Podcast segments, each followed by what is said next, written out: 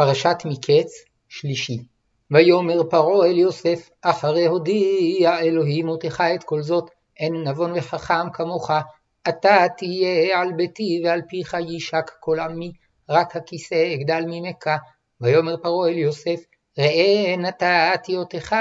על כל ארץ מצרים, ויסר פרעה את טבעתו מעל ידו, וייתן אותה על יד יוסף, וילבש אותו בגדי שש, וישם רביד הזר על צווארו, וירכב אותו במרכבת המשנה אשר לו, ויקראו לפניו אברך, ונתון אותו על כל ארץ מצרים. ויאמר פרעה אל יוסף, אני פרעה, ובלעדיך לא ירים איש את ידו ואת רגלו בכל ארץ מצרים. ויקרא פרעה שם יוסף צפנת פענח, וייתן לו את הסנט, בת פוטיפר הכהן און לאישה, ויצא יוסף על ארץ מצרים, ויוסף בן שלושים שנה בעומדו לפני פרעה מלך מצרים, ויצא יוסף מלפני פרעה, ויעבור בכל ארץ מצרים, ותעש הארץ בשבע שני הסבה לקמצים, ויקבוץ את כל